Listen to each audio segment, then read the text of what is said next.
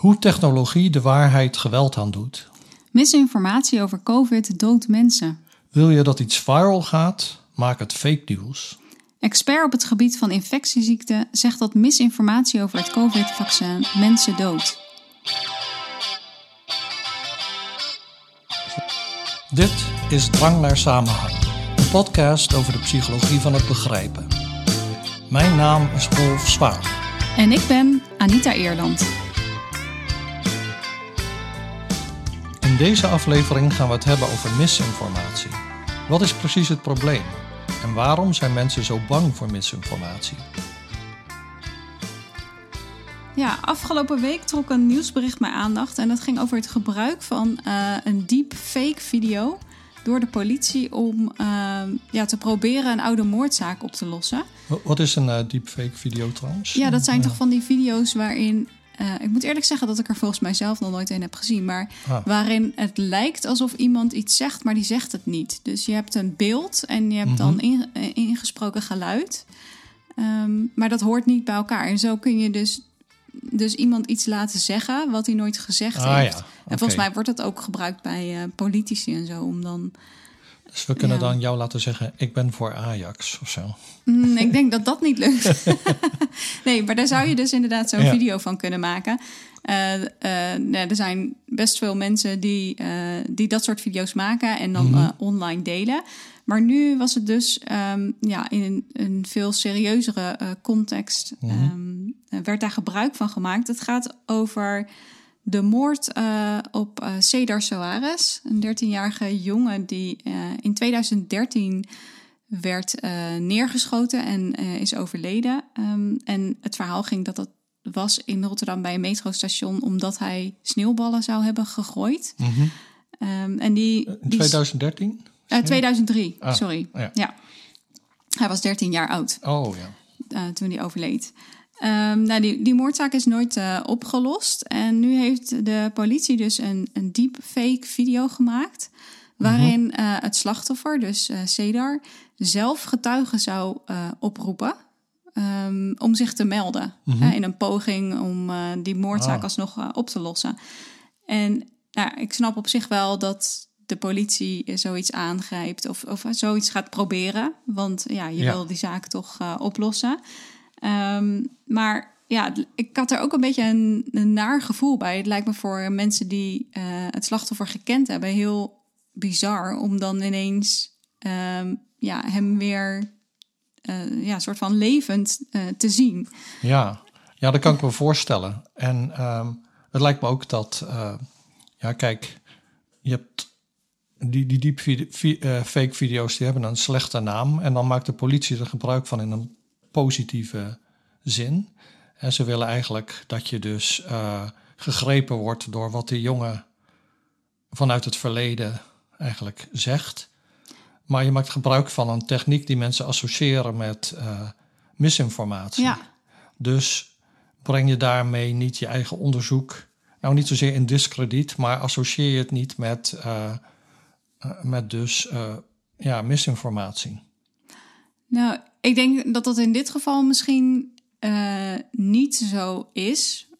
Um, omdat de context wel echt heel anders is. Maar ja. uh, het is wel. Uh, die link met misinformatie ja. is wel waarom ik het daar in deze aflevering over wilde hebben. Ja, het, is een, ja, het heeft een negatieve connotatie, zou ik denken. Dus, maar goed, misschien weegt het positief hè, dat mensen zich dus meer gegrepen voelen. Uh, hè, uh, ja, weegt wat zwaarder dan die negatieve connotatie. Nou hebben we het um, eerder gehad over uh, misinformatie in onze podcast. we hebben, het is eigenlijk een van onze thema's natuurlijk. Mm -hmm. En ook thema's, een van de thema's van het boek Drang naar Samenhang. En we hebben het gehad over fake news. Dat was aflevering 4 geloof ik. We hebben het gehad over um, misinformatie in Oekraïne. Ik weet niet meer helemaal welke aflevering dat is, 21 of zo. Dus dat thema van misinformatie, dat komt steeds terug en dat zal steeds blijven terugkomen. En dan zou je misschien um, uit kunnen afleiden dat het een enorm probleem is. Maar waar we het vandaag over gaan hebben is, hoe groot is dat probleem nou eigenlijk? En uh, ja, er wordt gedacht dat die onjuiste informatie zo populair is geworden vanwege sociale media. Je mhm. kunt dan makkelijker misinformatie en desinformatie verspreiden. Dus misinformatie is informatie die onjuist is, maar die niet wordt verspreid met het idee van ik ga nu onjuiste informatie verspreiden. Mhm. Desinformatie is wel doelbewust verspreiden uh, nee, uh, onjuiste informatie. Maar in deze aflevering gaan we het gewoon hebben over misinformatie in het algemeen.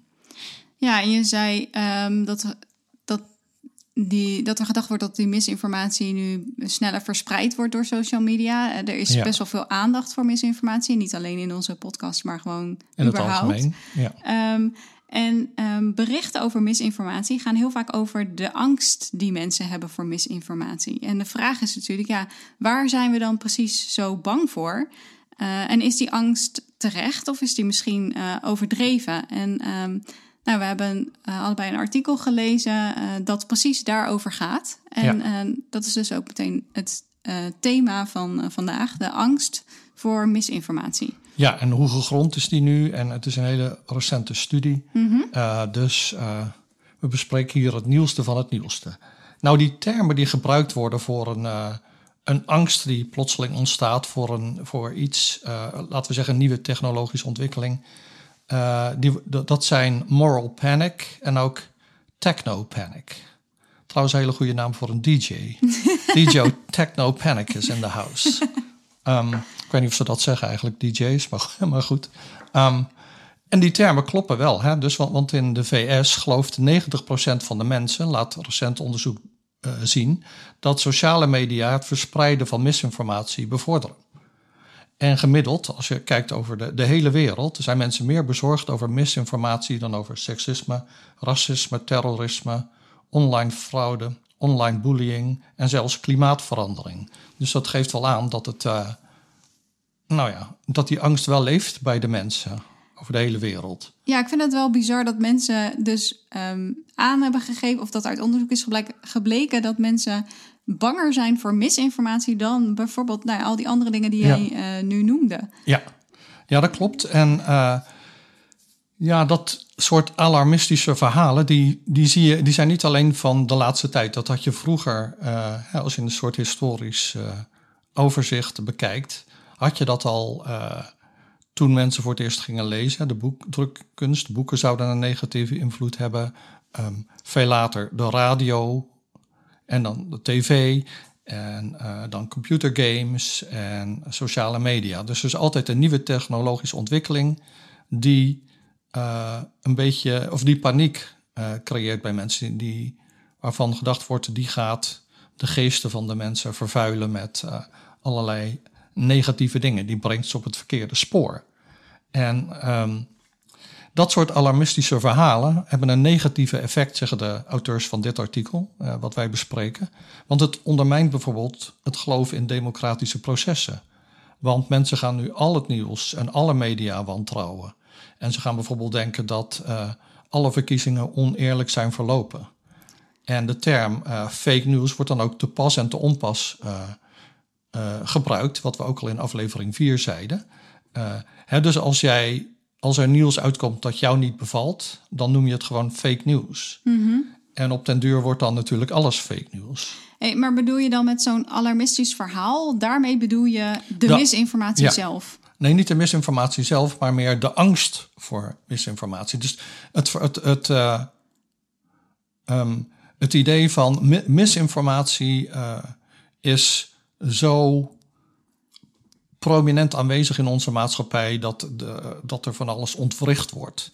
En deze auteurs zeggen die verhalen zijn overdreven. Mm En die overdreven verhalen hebben een negatief effect op de maatschappij. Uh, namelijk, ze ondermijnen het geloof in democratie enzovoort. Dus, uh, uh, en dat gaan ze dan onderzoeken. Dus daar gaan we het dan natuurlijk nog over hebben.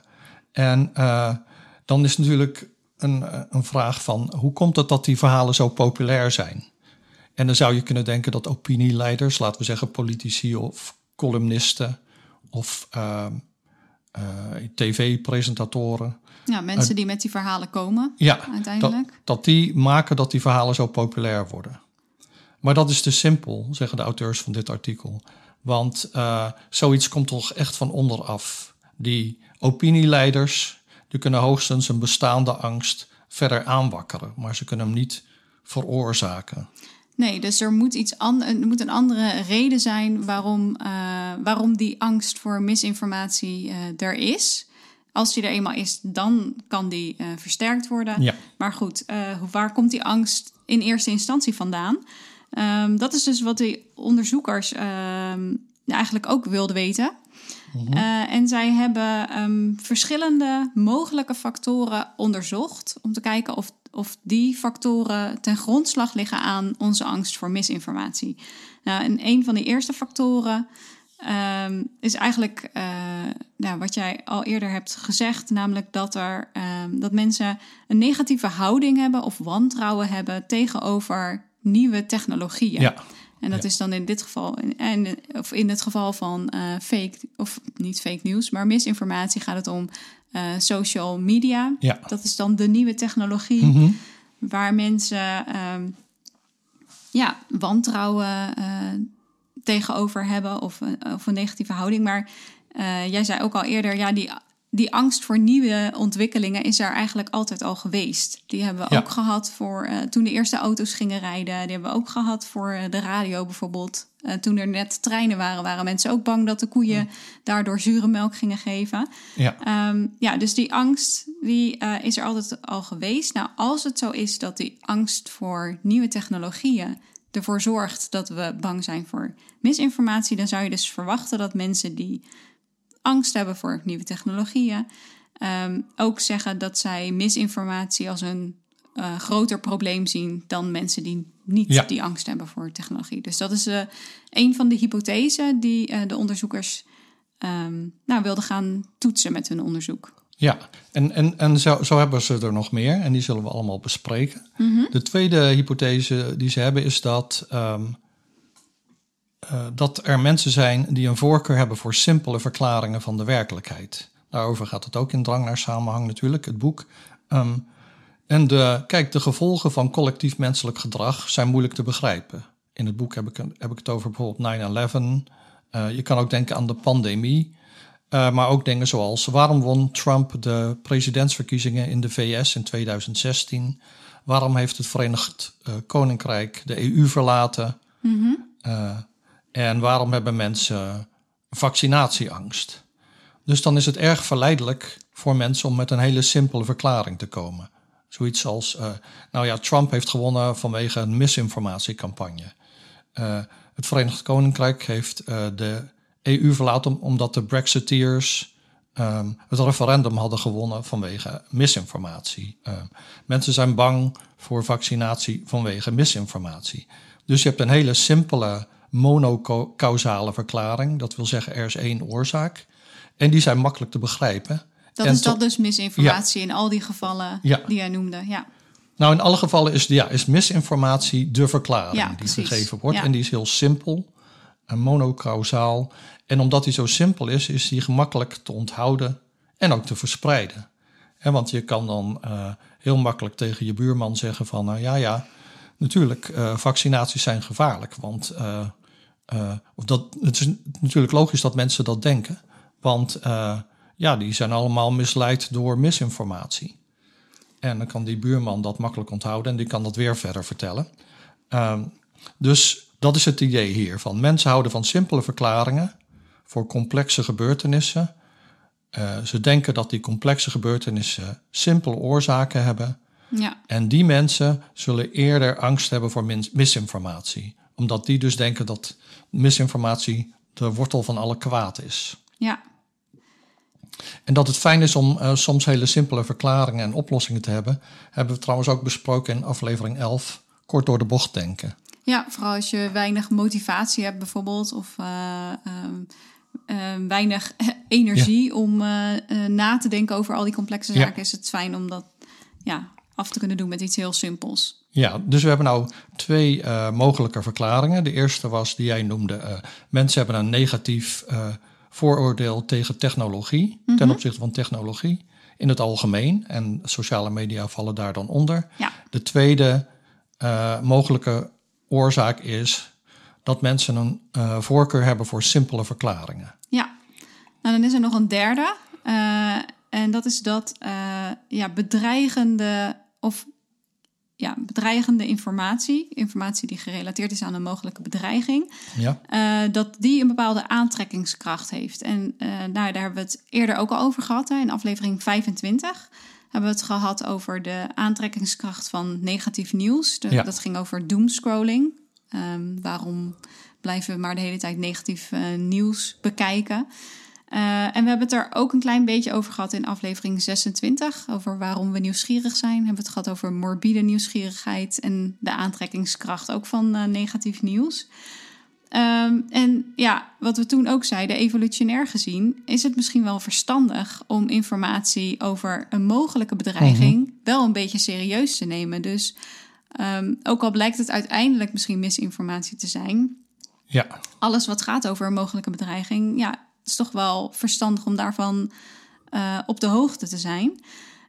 Um, en uh, nou, op basis van deze mogelijke uh, factor voor de angst voor misinformatie zou verwachten de onderzoekers dat um, het geloof in gevaar van misinformatie, ja, of mm -hmm, de, de, ja. het hebben van angst voor misinformatie, dat dat positief gerelateerd is aan het geloof dat de wereld een gevaarlijke plek is. Ja, ja dus die uh, die, die bias die mensen hebben met betrekking tot uh, informatie die gerelateerd is aan uh, bedreigingen. Dus dat is dan mm -hmm. de, ja. de derde hypothese, of de derde mogelijke oorzaak. En dan is de vierde een overschatting van de goedgelovigheid van, van mensen. Mm -hmm. En, en dus mensen, je denkt van ja, iedereen is vatbaar voor misinformatie, want mensen zijn zo goedgelovig. Ja. En daar onderscheiden de onderzoekers dan twee mogelijkheden.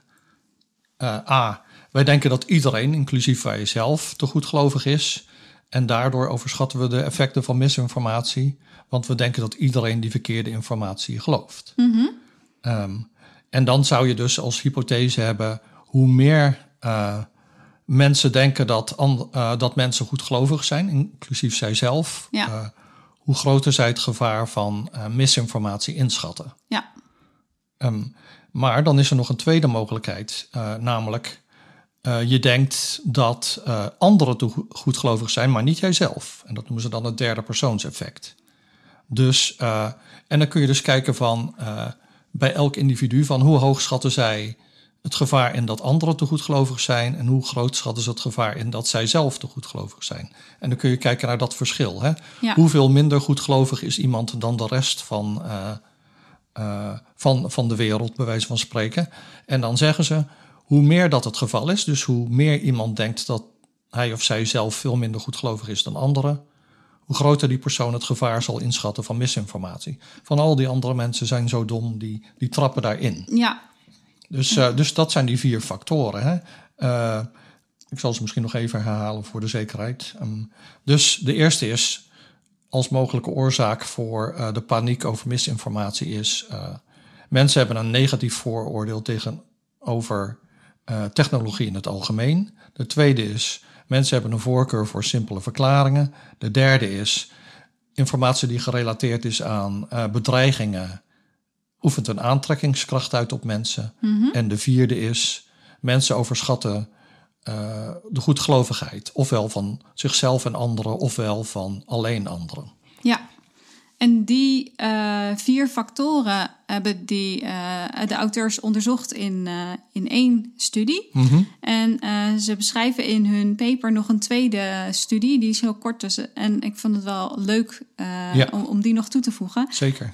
Um, in die tweede studie gingen ze namelijk kijken naar het delen en het leuk vinden van misinformatie op social media. Dus de onderzoekers dachten van tevoren dat mensen die misinformatie zien als een gevaar, dus ja. daar angst voor hebben, dat die eerder geneigd zijn om um, berichten over misinformatie te delen en ook om deze berichten leuk te vinden. Ja. Want je denkt dan, nee, dit is beangstigende informatie, dat moet ik uh, delen op een of andere manier. Um, ja, dus daar hebben ze uh, ook nog naar gekeken in een tweede studie.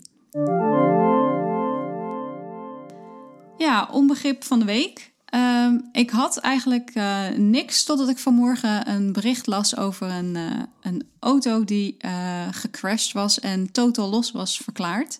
Ja. En toen moest ik ineens denken aan dat ik dat begrip totaal los dus heel erg lang verkeerd heb begrepen. Oh. Ik had namelijk niet door dat dat een Engelse term was, dus kennelijk had ik het alleen maar gehoord en niet gelezen. Um, en ik dacht dus dat het zo was dat je, um, als je uh, je auto uh, crasht, of uh, betrokken is bij een ongeluk, en, en hij zit zo in de kreukels dat alles een beetje los zit, dan zeg je dat hij totaal los is. Ja. Terwijl um, dat het plaatje wat er nu bij stond, bij dat krantenbericht, mm -hmm. dat was een auto die zag er nog op zich best oké uit. Dus ik weet nog dat ik dat vroeger ook raar vond. Als, er dan, als je dan zo'n auto ziet en dan, dat mensen dan zeiden... ja, hij was totaal los. ik dacht, nou, daar kun je toch nog best wel mee rijden. Maar het gaat dus om technische onderdelen die erin zitten... die dan niet meer gerepareerd kunnen worden. Ja. Of dat dat het niet meer waard is. Maar ja, uh, ja dat was dus uh, mijn onbegrip. Ja, het zal een technische term zijn uit, uh, denk ik nu, in de verzekeringswereld. Hè? Ja, klopt. En uh, ja, heb ik nog een onbegrip van de week? Um, nou, ik kan daar niet echt één bedenken, behalve dat ik op YouTube iets zag over de Foo Fighters. En mijn onbegrip is dat ik niet weet waarom iedereen dat zo'n goede band vindt. Want ik vind het, die nummers verschrikkelijk nietszeggend. Maar goed, sneu dat de drummer is overleden natuurlijk. Maar uh, mijn onbegrip is waarom zijn de Foo Fighters zo populair? Ja, daar Geen kan ik enkel ook nummer echt, blijft bij mij hangen, moet ik zeggen. kan ik ook echt niks zinnigs over zeggen. Oh, goed zo. Ja, dus die onderzoekers die hebben twee studies gedaan. En in beide gevallen bestond die studie uit een online vragenlijst. Zoals tegenwoordig heel veel het geval is in de psychologie. En die eerste studie werd uitgevoerd onder 300 mensen in uh, het Verenigd Koninkrijk. Mm -hmm. En diezelfde studie hebben de onderzoekers dan nog herhaald um, met 300 uh, Amerikanen.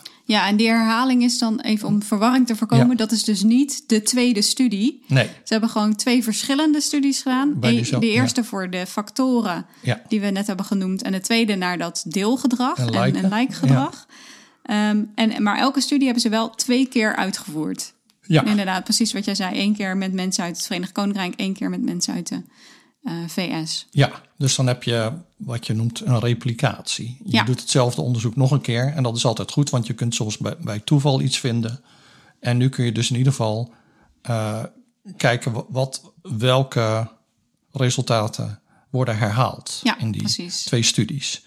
Nou hebben ze dan een vragenlijst, eh, dus mensen een vragenlijst laten in- invullen. En die bestond uit 16 vragen. Mhm. En de eerste vraag ging over het waargenomen gevaar van misinformatie. Dus dan vroegen ze bijvoorbeeld: hoe groot denk je dat het probleem van foutieve informatie is vandaag de dag? En dan konden mensen op een vierpuntschaal invullen hoe groot ze dachten dat het was. Eén helemaal niet groot, vier heel erg groot. En de tweede vraag over het gevaar van misinformatie was: in hoeverre denk je dat misinformatie een probleem is voor de democratie? Weer van 1 tot 4. En dan de derde vraag is: in hoeverre denk je dat misinformatie een bedreiging vormt voor de maatschappij? Weer van 1 tot 4. Dus je ziet wel dat die vragen natuurlijk heel erg met elkaar samenhangen. Maar dat is het, dus ook het idee van je, je neemt ze eigenlijk samen, de antwoorden daarop. Ja, ik vond het wel een beetje opvallend dat ze specifiek vroegen naar eh, ehm, het probleem van misinformatie voor de democratie. Ja, En ik denk dat dat een beetje samenhangt met de focus van de onderzoekers ook op het effect van misinformatie bij verkiezingen bijvoorbeeld. ja. Eh, dat vond ik, ehm, nou ja, een, be- ja, een beetje een Je, je, bedoelt, eh, je, je bedoelt die vraag stuurt te veel. ja, ik vond, ja, vond ik Ja. eigenlijk wel. Ik, ik snap niet zo goed waarom ze dat eh, aspect er nou uit hebben gehaald. Want misinformatie kan op heel veel verschillende ehm, Ja, eh, gebieden van invloed zijn. Dus Mhm. waarom vraag je dan specifiek naar de democratie? ja. Dan denk ik, eh, de bedreiging voor de maatschappij als geheel vind ik dan een veel algemenere vraag. ja, ja. Nee, dan ben ik met je eens. Ik zal ook kunnen vragen, in hoeverre denk je dat misinformatie een probleem is voor de gezondheidszorg bijvoorbeeld? Ja, Weet ik veel. Als je of het onderwijs of wat dan ook. Ja, Ja. dat klopt. Nou ja. ja, het is vrij specifiek inderdaad. Eh, en dan, eh, daar ben ik het mee eens. Ehm, de tweede ehm, eh, Ja. categorie vragen gaat over eh, de houding ten opzichte van technologie. Hè? Want dat was een van die ja. hypothese. Dus eigenlijk kun je zeggen dat de eerste vraag die meet gewoon hoe groot de angst is. Dat is de afhankelijke variabele. En dan in onderzoekstermen. En dan hebben we nu de, de factoren die gaan voorspellen hoe groot die angst is, mogelijk. En de mhm. eerste daarvan is dan de houding ten opzichte van nieuwe technologie. En een voorbeeld van een vraag is: Ik ben bang dat nieuwe technologieën de mens overbodig maken. Ja. En uh, nou ja, dan is uh, de derde categorie vragen gaat over uh, het geloof in simpele verklaringen mm voor complexe maatschappelijke problemen. En een voorbeeld van een vraag daar is: met het juiste beleid zijn de meeste maatschappelijke problemen gemakkelijk op te lossen. Daar moesten mensen trouwens ineens een zevenpuntschaal gebruiken bij die, um, dus bij de, hoe zeg je dat, de, de voorspellers. Hè? Dus uh, houding ten opzichte van technologie en geloof in simpele oplossingen. Daar moest je dus van 1 tot 7 een oordeel geven. Um, en dan de vierde mogelijke oorzaak had te maken met of je gelooft dat de wereld een gevaarlijke plek is. Ja. En een voorbeeld van een vraag daar is: er zijn veel gevaarlijke mensen in onze maatschappij die zonder reden maar gewoon, omdat ze gemeen zijn, anderen zullen aanvallen. Uh, een beetje zoals de ADO-supporters bij de Excelsior-spelers. Ehm, uh, maar die hadden een reden, zullen ze zelf zeggen, denk ik. Ja. Toch? Ja, nou, ik zal mijn mening even niet, uh... over ADO en ADO-supporters geven. Um, want het moet wel een leuke podcast blijven. Ja. En um, nou ja, de, de, de vijfde, nou, de vijfde categorie eh, gaat eigenlijk om dus in hoeverre jij denkt dat jij en ook andere mensen misinformatie kunnen herkennen. En dan krijg je vragen zoals: Ik kan gemakkelijk nieuws herkennen dat onjuist is. En als je dat dus heel erg van jezelf vindt, geef je een 7 daar. Um, en uh, de tweede vraag die gaat dus niet over jezelf, maar over mensen in jouw directe omgeving. Dus mijn vrienden en familieleden kunnen gemakkelijk nieuws herkennen dat onjuist is. En dan de derde is, mensen in het algemeen kunnen gemakkelijk nieuws herkennen dat onjuist is. Dus uh, dit, dit test dan dat derde persoonseffect. Hè. Dus ik vind uh, als uh, Piet Jansen uit IJsselmuiden dat ik dit kan. en maar mijn familie kan het ook nog wel een beetje, want die luisteren veel naar mij. Piet Jans uit IJsselmuiden. Maar um, mensen in het algemeen, die kunnen er niks van. Die vallen voor alle misinformatie. Mm -hmm. Dat is zo'n beetje dat, dat idee. Nou ja, en dan is natuurlijk de vraag, wat werd er gevonden? Ja, um, nou de, uh, in die eerste poging, zeg maar, van of de eerste, ja, ik wil zeggen eerste studie, maar goed, uh, deel 1 trouwens, van de eerste studie. er trouwens een plaats of niet? ik geloof het wel, hè? Ergens, ergens in Overijssel, denk ik. Kun je het niet even snel opzoeken? Um, nou, anders knippen we het eruit. Ja. ja. Dan mag je een andere plaats eroverheen opnemen. Had ik nu maar gewoon gezegd Kampen of Deventer of zo. Ja, dan weet je tenminste. Ja. Heb je toch een onbegrip van de week? ja. Of IJsselmuiden wel, wel een plaats is nou, Volgens mij klopt het wel. Is het wel een plaats. Um, dat doet me trouwens aan niet veel anders. Denk ik even een zijsprong. Maar um, dat, een van mijn vrienden, Marco, die, die had een, een leraar op de middelbare school. En die geloofde niet dat uh, Toets Tielemans bestond. Wat? Ik heb een keer een hele avond met hem, hem ervan geprobeerd te overtuigen dat Toets Tielemans echt een Belg was. hij is pas, geloof ik, een paar jaar geleden overleden of zo, vorig jaar misschien. Een Belg was die mondharmonica speelde. Dat wilde er gewoon bij die docent niet in. En in die tijd kon je nog niet uh, je smartphone uit je zak halen en nee. het even opzoeken om te laten zien van kijk. Nee, precies. Dus uh, Toets Tielemans bestond, besta, bestaat echt. We hebben hem zelfs nog zien optreden. Maar goed, mm -hmm jaren later. Maar ik heb die man, uh, die hebben wij niet kunnen overtuigen. Maar goed, nu dwalen we heel erg af. Ja, want ik wilde eigenlijk gaan vertellen wat er uit de studie kwam. Maar uh, ben, je, ja. ben je er klaar voor? Ja, ja. Um, ze hebben dus in uh, het eerste deel, eigenlijk de eerste steekproef, dus uh, die mensen uit het Verenigd Koninkrijk, um, daar hebben ze in die steekproef gevonden dat um, eigenlijk alle factoren die ze hebben onderzocht, dus die vier -huh die we in, uh, voor de pauze of voor het onbegrip van de week hadden besproken, dat die allemaal samenhingen met de angst voor misinformatie. Ja. Dus het was inderdaad zo dat mensen die, uh, een negatieve houding uh, ten opzichte van nieuwe technologie hebben. Ehm, dat die meer angst voor uh, misinformatie lieten zien. Maar dat gold ook voor mensen die het idee hebben dat je complexe zaken um, met een simpele oplossing kan oplossen. Of dat die simpele oorzaken hebben. Uh, mensen die het idee hebben dat de wereld een gevaarlijke plek is. En mensen die het idee hebben dat het moeilijk is om misinformatie te herkennen. Ja. Um, en, uh, en ook als je, dat, als je denkt dat je dat zelf wel goed kan, maar andere mensen niet. Dus dat derde persoons uh, effect. Ja.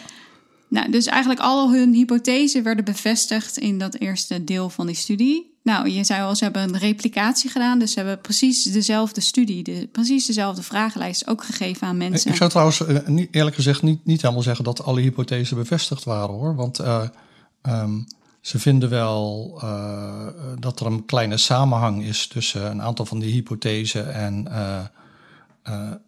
of die genoemde oorzaken, bijvoorbeeld negatieve houding ten opzichte van technologie.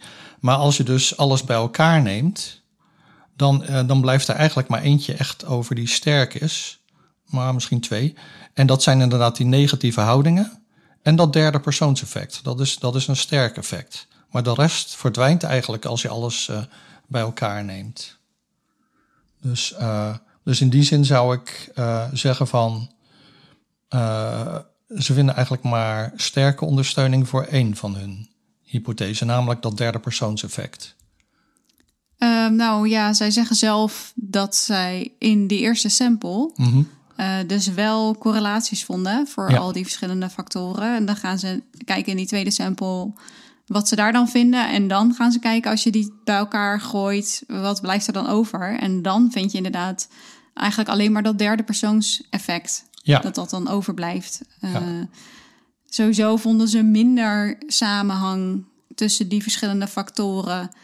Uh, en de angst voor misinformatie in die replicatiestudie. Ja. Dus ja. als ze hebben gekeken naar mensen uit uh, de VS. Mm -hmm. um, maar ja, dan kun je kijken wat is nu, als we dat bij elkaar nemen, wat er overblijft. Ja. Um, en, en dat is, ja, dus dat dat, die, dat derde persoonseffect ja. uh, de, de sterkste voorspeller is voor het ervaren van angst van misinformatie. Dus ja. als je zelf denkt dat je goed misinformatie kunt herkennen Mm-hmm. Maar je denkt dat mensen in jouw omgeving dat niet goed kunnen. En dat ja. verschil tussen uh, het, vermo ja, het verschil in vermogen tot herkennen van misinformatie is groot. Dan ervaar je heel veel angst ja. voor misinformatie. Ja. ja. nou moet ik zeggen dat ik al hun hypothesen wel uh, plausibel vond. Hè? Dus uh, een negatieve houding ten opzichte van technologie kan ik me voorstellen dat mm-hmm. dat een invloed zou hebben. Heeft het ook wel een beetje, maar niet in de Amerikaanse steekproef. Uh, dat uh, je een voorkeur hebt voor simpele verklaringen. Dat vinden ze een heel klein beetje in de Engelse steekproef, maar wel in de Amerikaanse. Dat we in een uh, gevaarlijke wereld leven, daar vinden ze niet echt heel veel bewijs voor. dat het moeilijk is om misinformatie te, te herkennen. herkennen. In het algemeen, daar vinden ze ook niet heel sterk, sterk bewijs voor. Maar ze vinden wel sterk bewijs voor dat derde persoonseffect. Dat is denk ik de, zeg maar de meest.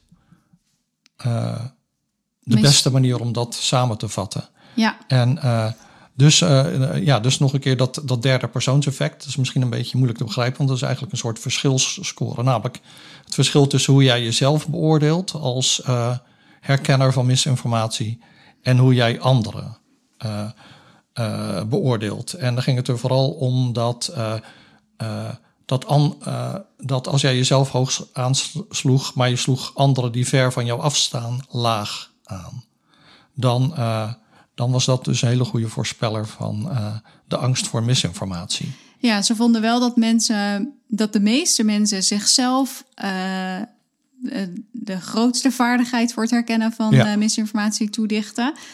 Um, maar ze dacht, de meeste mensen dachten wel dat vrienden en familie, die dus redelijk dichtbij staan, dat die dat mm -hmm. ook nog wel redelijk goed ko ja. konden. Um, maar het probleem zat hem inderdaad met mensen die verder weg staan. Daar hebben we kennelijk niet zoveel vertrouwen in dat die misinformatie uh, als zodanig kunnen herkennen. Ja, um, nu hadden we het ook over die, uh, die tweede studie, waarin ze hadden gekeken uh, naar um, het delen van berichten over misinformatie en het leuk vinden van mm -hmm. berichten over misinformatie op uh, social media. Ehm, ook die studie hebben ze dus uh, twee keer uitgevoerd. Ook weer één keer met mensen uit het Verenigd Koninkrijk en één keer met mensen uit de VS. Um, die mensen moesten dezelfde vragen beantwoorden als de mensen uit de eerste studie over de angst voor misinformatie. Dus mhm. de, die vraag over de democratie waar we het over hebben gehad. Van in hoeverre denk je dat misinformatie een bedreiging is voor de democratie en voor de maatschappij in het algemeen. En uh, die eerste was heel algemeen, geloof ik. Van in hoeverre denk je dat het uh, een grote impact heeft op het dagelijks leven of zo. Nou ja, die vragen moesten ze beantwoorden. En daarna, uh, al die andere vragen dus niet. Nee, of nee. Daarna kregen zij vier krantenkoppen te zien Um, die gingen over het gevaar van misinformatie. En dan moesten proefpersonen aangeven hoe waarschijnlijk het is dat ze dat bericht zouden delen op social media op een schaal van 1 tot 6. Of dat ze het bericht leuk zouden vinden op social media, hm. ook um, op een schaal van 1 tot 6. Nou, en daar kwam uit dat um, in beide steekproeven uh, mensen eerder geneigd waren om een bericht te delen en leuk te vinden als ze meer angst hadden voor misinformatie. Ja, ja. Dus eigenlijk precies wat ze uh, ook hadden verwacht. Ja. Dat, uh, dat kwam er ook uit. Ja, onder het motto uh, gedeelde paniek is halve paniek. ja, ik denk niet dat het zo werkt, maar het is op zich wel um, opmerkelijk natuurlijk dat je er zelf heel veel angst voor hebt en dan denkt, dan ga ik lekker delen, dan kunnen andere mensen er ook angst voor krijgen. Ja. ja, zoiets. Of dat je denkt van nu ga ik ook veel likes krijgen, want mensen zullen wel dankbaar zijn dat ik dit nieuws met ze deel. Het is eigenlijk wel jammer dat ze niet aan deze mensen ook hebben gevraagd in hoeverre ze denken dat andere mensen misinformatie kunnen herkennen. Want ja, ja. als kijk, dus ik geloof, uh, ik, ik, denk bijvoorbeeld dat ik uh, misinformatie heel goed kan herkennen. En uh, ik heb er wel best angst voor, want ik heb niet zoveel vertrouwen in het vermogen van andere mensen om misinformatie te herkennen. Als ik dan die hele tijd die berichten ga delen en leuk vinden, dan zorg ik er alleen maar voor dat dat die berichten terechtkomen bij de mensen van wie ik niet verwacht dat ze kunnen zien dat het misinformatie is. Ja. ja. Dat is eigenlijk best wel uh, gek natuurlijk. Ja. ja, dat is jammer, want dat hadden ze natuurlijk makkelijk uh, kunnen doen, die vragen nog een keer. Uh, ja, daarbij zou ik. Nou, ik vind dat ze nog een keer een soort replicatie moeten doen. waarin ze Zo dat moeilijk is dat niet, want zo'n zo'n online experiment met 300 proefpersonen. Je hebt de data in een halve dag binnen, meestal. Ja. dus het is niet superveel, kost niet superveel tijd. En uh, voordat we nog wat meer kanttekeningen misschien gaan plaatsen bij dit onderzoek, misschien toch even een uh, conclusie. Mm -hmm. En wat de onderzoekers dus zeggen is, uh, we lijken misinformatie vooral beangstigend te vinden, omdat we weinig vertrouwen hebben in het vermogen van anderen om dus misinformatie te herkennen. Ja. En maar liefst 77% van de mensen in dit onderzoek dacht dat anderen dat minder goed konden dan zijzelf. Ja.